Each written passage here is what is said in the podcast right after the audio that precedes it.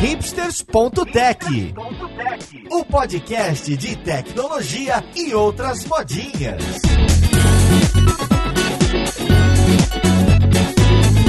Olá, caríssimo ouvinte, seja muito bem-vindo a mais um episódio do seu podcast favorito. Meu nome é Paulo Silveira, esse aqui é o hipsters.tech e hoje a gente vai para mais um episódio da vida e obra. Para quem não conhece, a gente fez um episódio dessa forma sobre o Carmack. A gente vai deixar o link aqui e dessa vez a gente vai falar, contar a história da Grace Hopper. Então, se você não conhece, você deveria conhecê-la. Vamos lá pro podcast ver com quem que a gente vai conversar.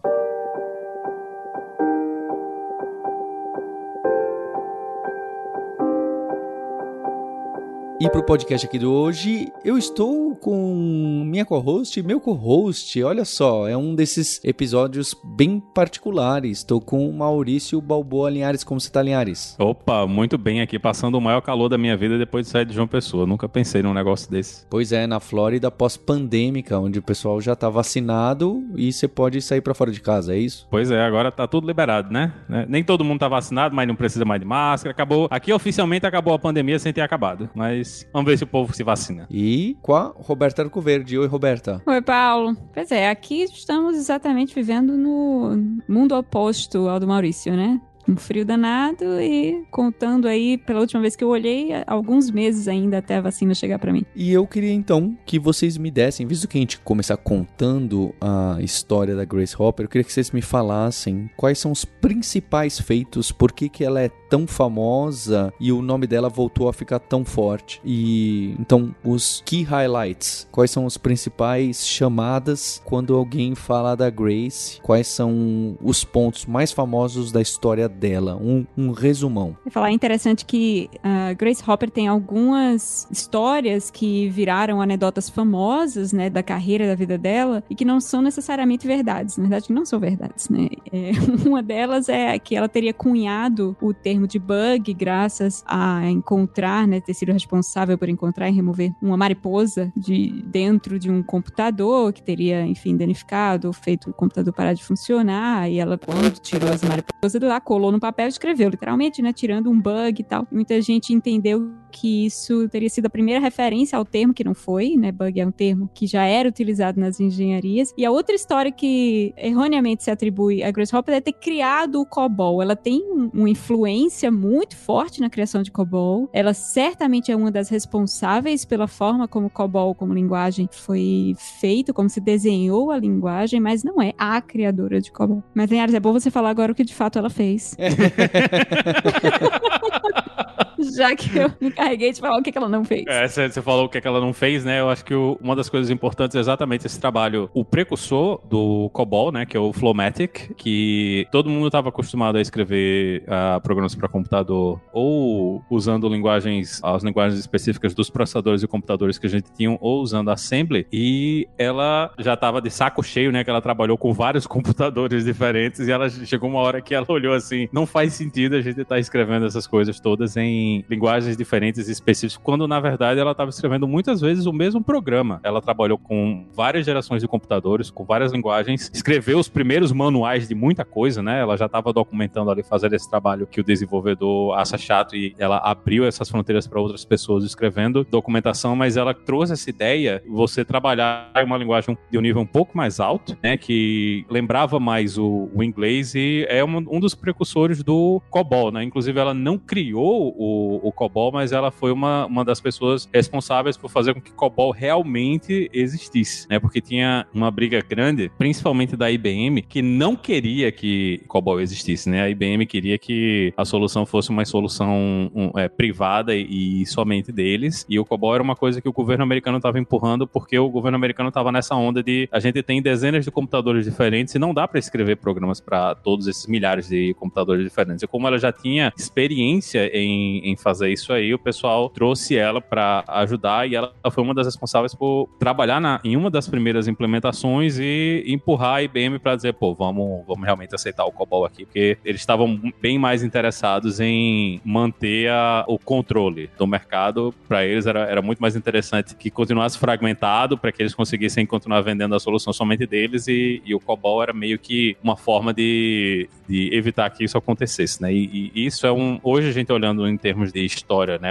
É uma coisa que ficou muito no passado, mas é hoje, é assim que a gente trabalha hoje praticamente, né? É um dos pontos seminais da computação, principalmente porque não é somente uma coisa da academia, né? Uma coisa do mercado e ela tinha muito essa vibe de vamos colocar as coisas no mercado, a gente vai produzir software que vai resolver problemas reais e ela estava o tempo todo nessa coisa de estamos sempre aqui tentando resolver problemas existentes de um, de um jeito eficiente para as arquiteturas e para os computadores que a gente tem. Uma outra coisa que eu acho super interessante, talvez revolucionária da Grace Hopper, que é um pouco mais sutil, é que ela tinha o hábito de, ao escrever os programas, principalmente no começo da carreira, quando os programas eles eram descritos à mão, né, em papel e lápis, para depois serem passados para perfuradora, para perfurar os cartões e tal, ela tinha já o hábito de linha a linha dos comandos do programa que ela estava escrevendo explicar o que aquela linha ia fazer. Isso numa época que precede Flowmatic, né, que precede o COBOL e toda essa ideia de usar termos em palavras em inglês para programar, né? Isso já ainda na época em que tudo era número e código. E claro que era muito mais difícil para uma pessoa que estava ali aprendendo pegar um, um papel, um monte de código para decifrar, né, sem um manual do lado o tempo todo. Então, Grace tinha esse hábito de colocar linha a linha um comentário, literalmente, em cima explicando. E esse hábito de descrever os programas, incluindo esses comentários dentro, fazer com, fazer com que os comentários façam parte do programa, parte do código, foi algo que veio dessa, desde essa época, quando Grace começava a fazer isso no papel, né, com papel e lápis. Então, por isso que as linguagens que depois foram sendo propostas, todas vinham com essa possibilidade. Você podia colocar comentários em inglês dentro do código fonte, esse comentário seria ignorado mas é muito pautado nos hábitos que Grace deu uh, origem, né, com, quando ela começou a escrever seus programas. E ela escreveu o, o primeiro manual técnico para um computador. Aparentemente, quem a galera que projetava os computadores não se preocupava muito com isso. Você, você tinha que meio que quebrar a cara para fazer isso e ela escreveu o manual do Mark I, né? Escreveu o manual técnico para que outras pessoas pudessem programar, porque basicamente não existia nenhuma documentação e ninguém sabia é. como essas coisas operavam além dela ela foi responsável por formar os próximos programadores do Mark I e de várias outras arquiteturas de computadores, né? Ela fez muito esse trabalho de aprender como é que as máquinas funcionavam e escrever manuais e educar as pessoas em como elas conseguiriam programar essa, as máquinas que estavam surgindo, principalmente ali na, durante a guerra, né? Durante de, e logo depois da Segunda Guerra Mundial. Ah, é, a gente tá falando, mas faltou contextualizar historicamente que época foi isso, né? A gente tá falando de dos anos 40 daí, final dos anos 30, meados dos anos 40, né, quando esse computador que o Maurício citou, o Mark I, começou a operar em Harvard, né, foi um computador construído pela IBM, mas projetado por Howard Aiken, e era um computador que era muito mais próximo da máquina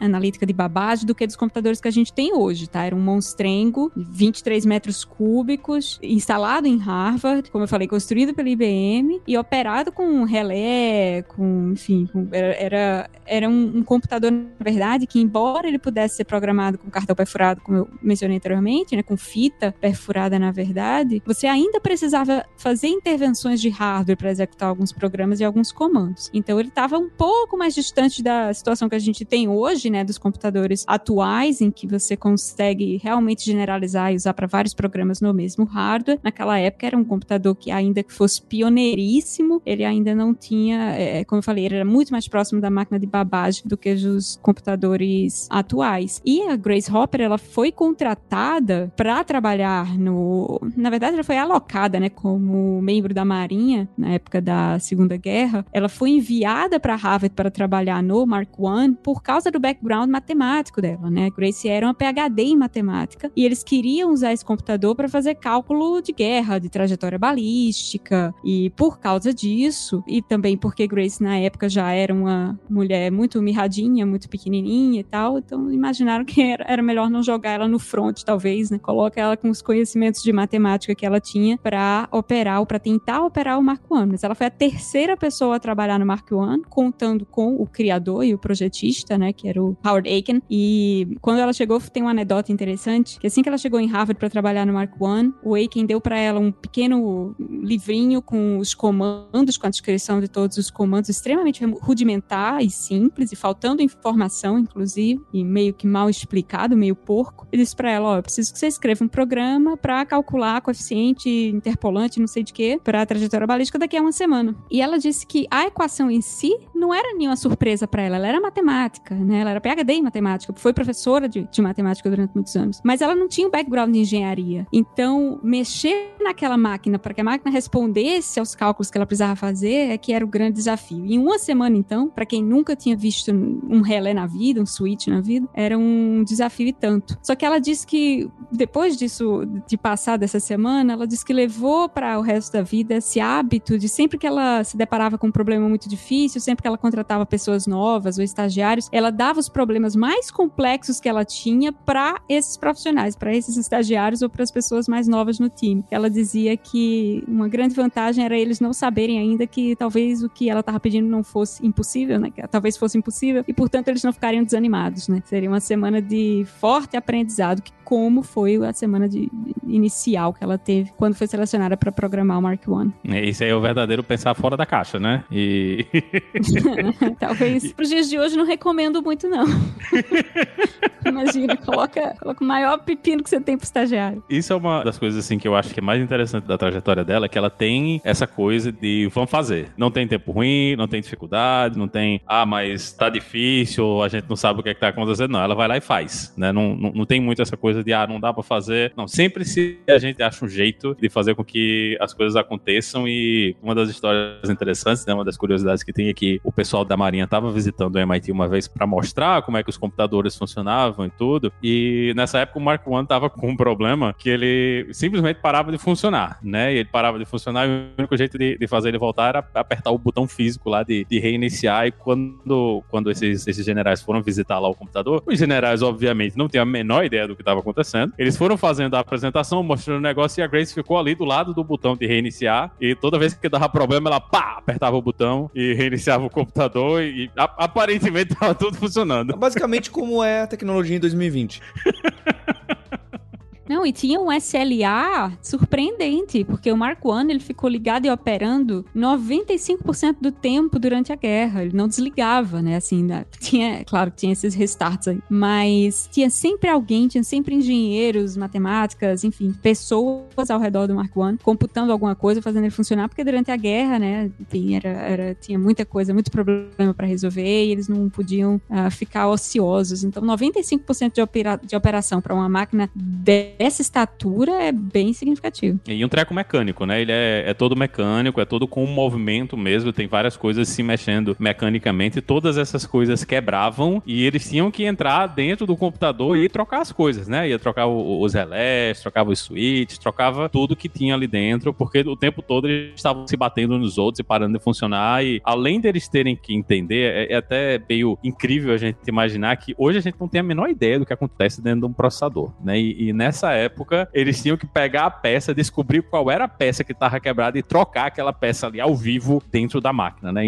Imagina você ter que fazer uma coisa dessas no ambiente que a gente está hoje. Ter esse nível de conhecimento do hardware, né? Que você está executando suas coisas. E aí, uma outra coisa bem significativa que também mudou um pouco a forma, mudou bastante, a forma como a gente organiza programas, né? Organiza funções e cálculos e tal, foi a criação da, do conceito de subrotina, né? Porque quando a, a, forma da Grace programar os primeiros, os primeiros programas dela, que eram esses de trajetória balística e tal do Mark I, ela tinha um método extremamente analítico de quebrar as equações que ela tinha que programar, porque eram na sua maioria equações, em pequenos pedaços e ir programando ou escrevendo os códigos desses pequenos pedaços, né, no, papel separadamente. E aí muitos desses pedaços ela podia reusar em outras equações futuras quando precisasse, né? Essa, essa decomposição poderia ser utilizada depois. Então ela guardava esses papéis com esses pequenos pedaços, né, decompostos que faziam parte da solução para depois compor e criar um programa maior e conseguir compor equações mais complexas com esses pedaços. E essa questão de subrotina foi algo que ela também propôs, também incluiu no design das linguagens que ela criou depois, né, quando ela começou a, a advogar para que se um, criassem uma forma mais palatável, mais em inglês, né, utilizando palavras em inglês ao invés de apenas comandos de código códigos e quando ela começou de fato a mostrar para todo mundo que essa era uma forma mais amigável de escrever programas, mas que facilitava a manutenção desses programas, que facilitava o ingresso de mais programadoras para escrevê-los também, porque na época era uma profissão extremamente especializada, porque não existia linguagem de propósito geral, né? Então você era, ela era programadora do Mark I, aí saiu o Mark II, ela já teve que reaprender os comandos para ser a programadora do Mark II. Mesma coisa depois quando ela foi para o Univac, e aí começou a ver outras de computadores e cada um com seu conjunto de comandos, com a sua sintaxe, enfim.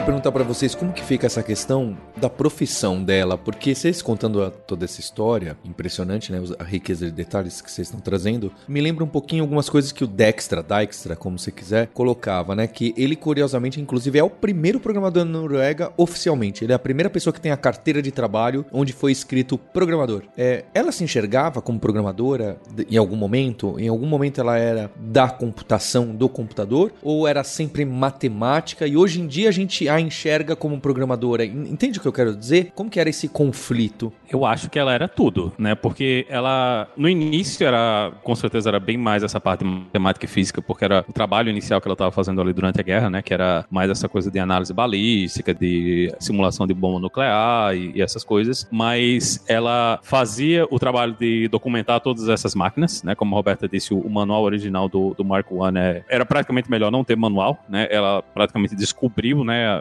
Descobriu até coisas que, que o pessoal não imaginava que funcionavam daquela forma e ela, ela que documentou e criou aquele primeiro manual, escreveu os softwares, ela foi gerente de projeto em vários projetos, né? E, inclusive, quando ela se aposentou a primeira vez, ela foi chamada de volta da aposentadoria porque tinha um projeto que não estava saindo do canto e os caras, pelo amor de Deus, chama a Grace aqui para salvar a gente. E ela entrou e foi, foi a gerente do projeto, ela ajudou na programação e, e tirou o projeto da lama. Na carreira dela, ela passou por todos, todos todos os chapéus, né? Ela colocou todos os chapéus na cabeça de tudo que tem de, de, de você entregar software. Ela, ela fez a programação, ela trabalhou ajudando o pessoal no design de hardware, ela gerenciou projetos de software, então ela esteve em todos os lugares, né, durante a carreira dela fazendo isso. E foi também gerente de engenharia, porque veja, na época do, do Univac, quando ela sai, então, quando acaba a Segunda Guerra, né, e aí ela passa a ser empregada de uma corporação, de uma empresa privada, da Eckert Malkley, não sei pronunciar, que era a empresa que estava fazendo o Univac, ela foi quem criou, né? Foi, foi quem liderou e montou o time de desenvolvimento desse computador. Então,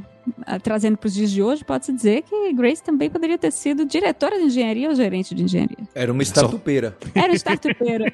Mas a, o cargo oficial dela na, nessa empresa, pelo menos, era matemática sênior. Olha que interessante. Então não era nem programadora, nem gerente, né? Era matemática mesmo. É, mas era, é, é, é ela era a pessoa que fazia acontecer. Não tinha essa de esse não é o meu trabalho, né? E, e eu acho que isso talvez tenha vindo também muito da experiência dela no exército, né? Que a, a situação era bem essa, né? Durante a guerra era, inclusive, ela se alistou e o exército não não queria aceitar o, o alistamento e ela apertou até conseguir, né? Ela ela queria muito servir a, a, ao exército durante a guerra e ela sempre teve essa coisa na carreira toda dela de independente do que tem para fazer, a gente vai fazer e vai entregar, né? Tanto que ela passou a, a maior parte da vida trabalhando, né? Acho que praticamente até falecer ela estava envolvida direto ou indiretamente ainda com projetos e, e, e outras coisas. Ela não, não, não, teve, não teve muito momento que ela não estava envolvida com computação de um jeito ou de outro, né? Apesar de, de ter demorado para a gente entender o que, é que era a computação, né? O que é que ia acontecer com esses computadores, ela, ela tá envolvida ali praticamente desde o nascimento, né? Das primeiras máquinas que a gente usava ali com, com o Mark I até o, o, os anos 90. E eu acho que tem duas coisas aí que, disso que o Maurício colocou que pra gente são muito interessantes pra gente tentar entender um pouco a personalidade de Grace Hopper, que são, primeiro que ela era uma pessoa pessoa que tinha essa coisa de patriotismo muito forte, né? Ela era da Marinha Americana, era, e ela era uma pessoa que levava muito a sério as questões da Marinha, tanto que, como a gente falou, né? Assim que teve o ataque de Pearl Harbor, ela começou a tentar se alistar e tentou várias vezes até conseguir, ficou na Marinha e foi sendo promovida dentro dos rankings da Marinha até o fim da vida. E era uma pessoa que levava isso muito a sério, tanto que o Aiken, inclusive, ele, o, o criador do Mark I, ele tem essa coisa de querer ser chamado de comandante dentro de Harvard, dentro do projeto pesquisa, e ela achava isso excelente, porque para ela era inclusive uma forma dele não vê-la pelo gênero, né, que na época se questionava um pouco, né, porque essas questões de guerra eram dominadas é, majoritariamente por homens, muito embora as computadoras, quando se pensava em computadoras, as, as maioria, como profissão, né, as pessoas que computam eram em sua maioria mulheres, mas o fato dela ser da Marinha, dela ter o seu ranking na Marinha, isso era uma coisa para ela era positiva, porque trazia esse respeito que independia do, do gênero. E a outra coisa da personalidade dela que é muito forte, muito interessante ao longo da trajetória, é essa questão da persistência mesmo, né? De ter suas ideias uh, rejeitadas e ela continuar tentando até conseguir, além da, da questão do alistamento na Marinha. Quando ela resolveu, quando ela teve a ideia de que programas poderiam ser escritos em inglês, né? De que computadores poderiam fazer a tradução do inglês para os comandos, né? Para a linguagem que a gente chama hoje de máquina, essa ideia foi rejeitada imediatamente. Diz que era uma perda de tempo, que computador não é feito para entender inglês, humanos é que falam inglês. E foram anos até que ela conseguisse convencer os seus superiores de que valia a pena investir nessa ideia, né? Até publicar seu primeiro artigo, até fazer com que realmente essa primeira versão, né, da linguagem que ela estava desenvolvendo, que já usava inglês ao invés de comando, se não me engano era um, arithmetic, algo, algo flowmetric já, não lembro, mas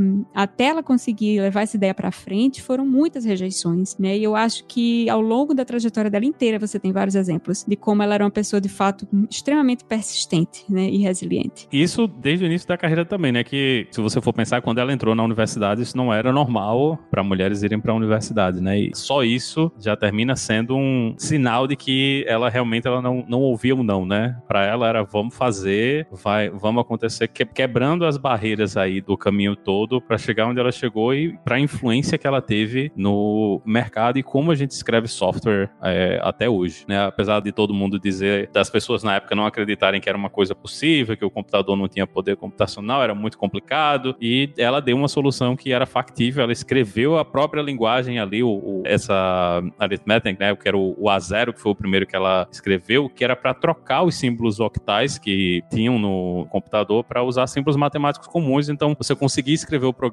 usando símbolos matemáticos comuns, em vez de ter que lembrar de todas as, as instruções em octal para executar no computador, né? Então só isso já facilitava demais tanto a vida dela como das outras pessoas que estavam programando, né? Que, que é, um, é uma das coisas que hoje a gente assume como sendo padrão, né? Mas é, essa facilidade não é somente para a pessoa que está escrevendo ali o computador, mas são todas as pessoas que estão fazendo uso dele, né? Não é, não é o, o jeito que a gente multiplica a, a produtividade só por causa de uma coisa, uma coisa que hoje a gente vê como simples, né? Mas que na época é, é uma coisa revolucionária, né? De você simplificar como você escreve o, o software para que mais pessoas consigam escrever, que seja mais fácil de entender, em vez de ser de, de parecer um feitiço, né? Você usando para o software é uma coisa que puxa mais para o que a gente está acostumado a ver no, no mundo real. Acho que hoje em dia a gente tem muitas referências femininas, óbvio, menos do que a gente gostaria, mas como colegas de trabalho, como nossas chefes e assim por diante, e que trabalham com tecnologia, ciência e matemática. Mas naquela época a gente está falando do começo do século passado, quase, e da Segunda Guerra. É, certamente eram, eram muito poucas, independente de, ainda mais computação ou computador que nem tinha esse nome, as, os cargos não existiam. É, sem contar isso do alistamento, dessa questão de exército. Aparece isso com frequência de, ah, mas é uma mulher que vai fazer isso? Mas é isso é muito comentado, aparecia bastante já é, naquela época, ou hoje a gente começa a enxergar os problemas que ela passava? Ela coloca, ela colocava essa questão? Eu acho que menos do que a gente poderia esperar, né, dada a situação atual, justamente porque naquela época, primeiro que ser programadora, fazer o que a Grace fazia, é, era um ofício extremamente raro. Era uma época em que o Mark I era o único de seu tipo, era o único computador, inclusive ela gostava, gostava muito de falar que ela tinha sido a terceira programadora programadora do primeiro computador do mundo, né? Como algo que ela se orgulhava muito. Então, era uma área de tão pouca gente que eu acho que essa questão de, ah, mas tem poucas mulheres ou tem muitas mulheres, era uh, difícil até de contabilizar. E, e, de fato, quando os computadores, aí a gente tem outros exemplos, né, na NASA, no próprio ENIAC, é,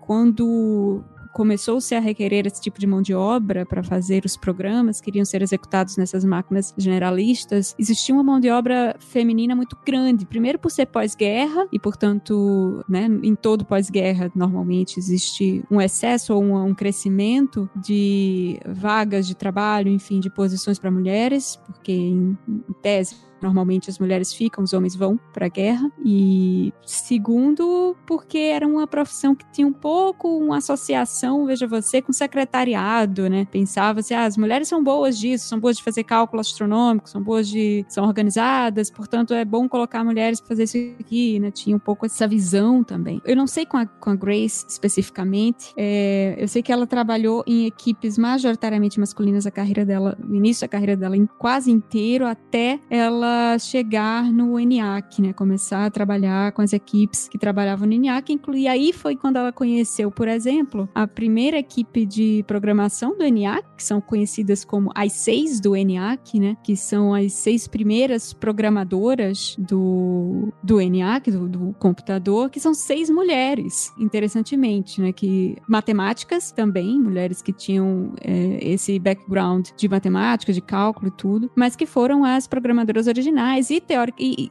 anedotamente também Grace falava, né, quando quando as conheceu que foi algo diferente, porque ela nunca tinha conhecido tantas tantas pessoas que faziam o que ela fazia, né, e todas mulheres. Mas é. as seis do ENIAC, diferentemente da, pelo menos da história que eu conheço da Grace Hopper, sim, foram muito apagadas, né? Tiveram suas histórias muito ignoradas pela história e só em meados dos anos 80 que se descobriu tudo que elas tinham feito no desenvolvimento inicial do ENIAC Todos os feitos que elas tinham uh, conseguido, porque elas foram aos poucos sendo substituídas à medida que outros oficiais, né, mais uma vez computadores, empresas, enfim, o, o governo meio que começou também a, a colocar pessoas para trabalhar nesses projetos, e aí as programadoras oficiais e originais do ENIAC começaram a ser substituídas por oficiais do Exército, da Defesa e por homens, e durante muito tempo tiveram inclusive seus nomes ignorados na história, nos registros registros históricos de feitos do ENIAC, né? Foi só depois de quase 20 anos que a gente soube que elas existiram e tudo que elas tinham feito. Isso foi algo que com a Grace Hopper, pelo menos, não aconteceu. Eu fiquei, sabe o que na cabeça da história? Das subrotinas, porque ela que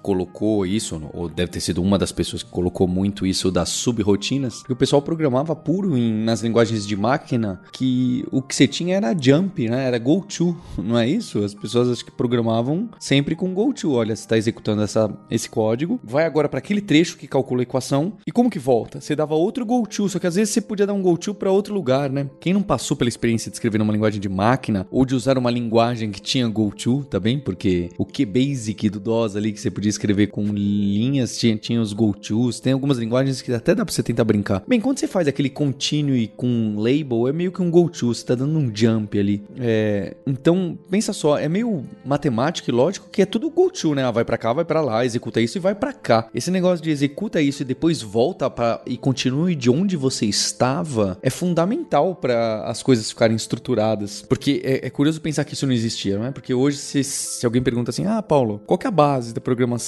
Eu vou falar, sei lá, variáveis, funções, condicionais e laços. E como que você trabalha sem funções? Como você trabalha sem subrotina? Só pulando, né? Só com controle de fluxo? Uma maluquice. É, e, e ela ter trazido isso já lá atrás, não é? Imagina só, nos primórdios da programação, alguém já falou: opa, escrever assim não tá legal. E mesmo passados 80 anos, a gente continua tentando forçar a escrever do jeito antigo e, e escreve uns calhamaços tudo junto, dando uns go disfarçados, em vez do que quebrar em função, em subrotinas. Ainda é pré isso aí, Paulo. Essa ideia das subrotinas é pré-GoTo. Não existia o GoTo ainda. O que acontecia é que você mandava o programa uma vez pro computador e depois você, o computador produzia, ele pegava aquele programa que, que, que você mandou e junto com esse programa tinha as instruções de fazer a tradução. Ele, ele traduzia aquele programa para código de máquina e aí esse de código de máquina você mandava de novo dentro do computador e aí ele finalmente executava, né? Então isso é isso ainda é, é antes de, de ter essa coisa de você poder dizer, ó, volta para esse pedaço do código. E é, é uma parada que é mais interessante ainda porque isso nem existia ainda e ela já estava lá antes do computador ser capaz de fazer isso, né? Porque o que acontecia era que era como se fosse um. Hoje a gente não chamaria isso de, um, de, de compilador, né? Hoje está mais próximo de um linker, que é colocar as coisas na, na ordem lá que você vai, vai chamar. Mas era, era um protocompilador na, na época. Então você mandava uma vez, ele transformava aquilo ali no código de máquina para máquina específica, e na segunda vez que você mandava, ele realmente executava o, o programa que estava lá dentro. Então ele, ele já colocava as coisas na ordem, né? Quando você mandava pela primeira vez e depois era só executar na sequência. Olha que interessante. O Mark I, aquele primeiro computador lá da, de Harvard, da IBM, em que Grace trabalhou e para o qual ela escreveu o primeiro manual, tinha como algumas rotinas logaritmo, seno e multiplicação por 10, que eu imagino coisas extremamente importantes para o tipo de trabalho que esse computador fazia. E eu só sei disso porque Grace era uma escritora muito prolífica, né? E ela escrevia muito bem. Então, todos os chefes dela, todos os gestores que trabalharam com Grace Hopper desde o início da sua carreira como programadora ou como matemática, sempre diziam que ela ainda iria escrever um livro exatamente pela capacidade que ela tinha de síntese e de explicar de forma simples coisas muito complicadas. O que eu acho hoje, hoje em dia, no mundo odierno já, uma característica extremamente importante para programadores, né? Conseguir se comunicar e conseguir explicar coisas complexas de maneira simples é uma qualidade extremamente importante, cada vez mais importante na profissão da gente. É, no fim, o trabalho é esse, né? Você pegar uma coisa complexa e fazer com que ela se torne uma coisa mais simples ou mais fácil de entender para que as pessoas consigam trabalhar em cima dela, né? O, o grande trabalho que a gente tem no dia é sempre criar abstrações e fazer com que essas abstrações elas sejam mais simples para que o, o, próximo nível que está acima da gente consiga trabalhar com essa abstração de uma forma mais simples, né? Porque se você for olhar o, o quanto de coisas que precisam acontecer para você escrever um arquivo em disco, se você tivesse que entender todos os pedaços do processo dos diferentes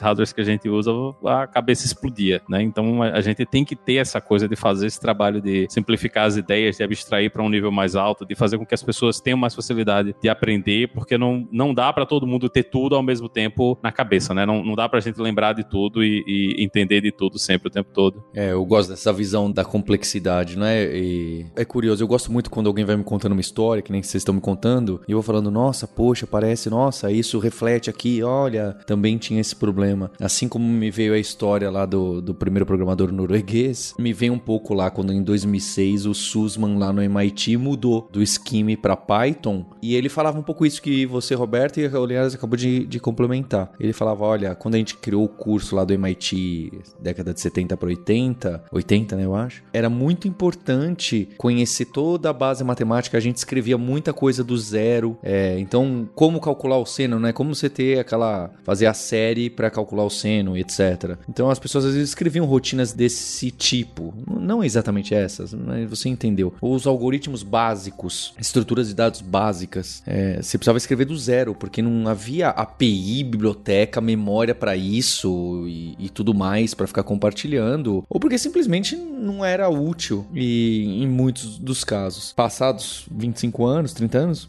o que o Sussman fala é que o mundo mudou, né? Então, só que você percebe que o mundo já vinha mudando né, nesse negócio da computação, que que a, a, base já foi ficando sólida, então processadores e sistemas operacionais, como o Linhares colocou, do disco, e os problemas foram ficando mais complexos em relação a o que, que a gente está resolvendo, qual é o input que você vai me dar, qual é o output que você está esperando. Às vezes isso nem é claro na computação. Ele dá um exemplo de robô, né? É um exemplo de falha, ou, ou quando a gente investiga uma API. Sabe quando vocês estão lendo uma API na documentação, aí você fala, ah, se for isso, ele vai me devolver HTTP 200 e um JSON assim, se for isso, ele vai me devolver um 400 203. Se não for isso, ele vai me devolver um, sei lá, eu qual código e, e isso aqui no body. Aí você fala, não, pera lá, mas e se isso aqui acontecer? O que, que ele devolve? Aí você vai lá e testa, porque não tem na documentação. É, ou, ou ao contrário, mas e se acontecer tal caso e o meu sistema não responder, ou se esse microserviço não estiver funcionando? O que, que acontece com o resto do sistema? Então o, o fala muito, é, fala muito, é um trecho, é um parágrafo. Ele fala dessa incerteza que hoje em dia a gente, né, agora, né, no, no século 21, a gente programa o tempo inteiro com incerteza de input, incerteza de output, incerteza de estabilidade de sistemas e que para ele isso ficou mais importante para engenheiros e engenheiras de computação do que entender com profundidade como o transistor funciona e os operadores lógicos que aquilo cria um circuito e o shor com o NOR vai poder fazer um NAND e aí a porta lógica, não sei o que. Eu, eu não tô falando que esse conhecimento não é importante, de maneira alguma. Eu acho incrível quem tem esses conhecimentos, mas que pra gente resolver um problema do Stack Overflow, da DigitalOcean, da Lura e tal,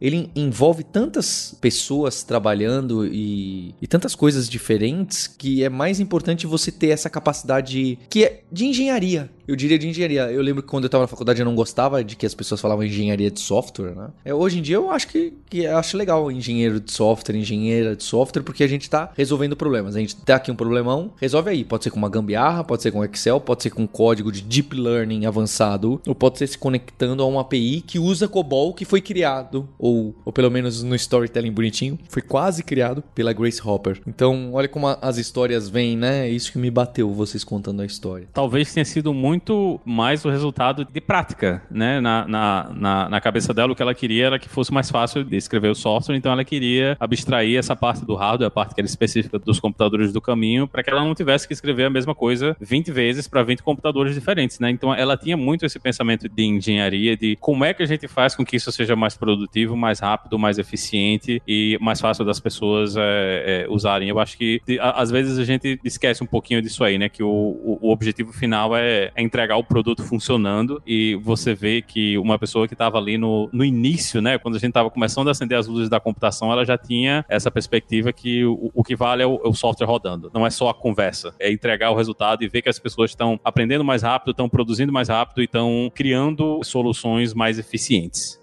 Bem, vocês viram a riqueza de detalhes que a Roberta e o Linhares trouxeram aqui. Então esse é mais um episódio de vida e obra de uma pessoa que trabalha com trabalhava nesse caso com desenvolvimento de software e que inspira a gente e sei lá, vão contando essa história. Eu, eu confesso que eu fico falando, poxa, essa era aquele tipo de mulher, de pessoa que dava raiva nas pessoas porque falava, como que essa pessoa pode ser tão produtiva, né? Não era nem só questão de super inteligência, é aquela pessoa que tá fazendo tudo, e documentação, e o projeto, e codificando, e mexendo na máquina, e apertando parafuso, dá aquela sensação da gente, nó, essa da síndrome síndrome de impostor, né? Que você fala, não é possível que essa pessoa faça tudo isso e eu não consiga fazer um, um décimo. Mas há pessoas assim mesmo e aparecem, são raríssimas. Então agradecer aqui ao Linhares e Roberta pela pauta, pela conversa e em especial você ouvinte, pela audiência, pelo download, por compartilhar esse episódio, o do John Carmack e haverá outros para contar um pouco dessa história de quem trouxe a gente até aqui. A gente tem um compromisso na próxima terça-feira. Hipsters, abraços, tchau.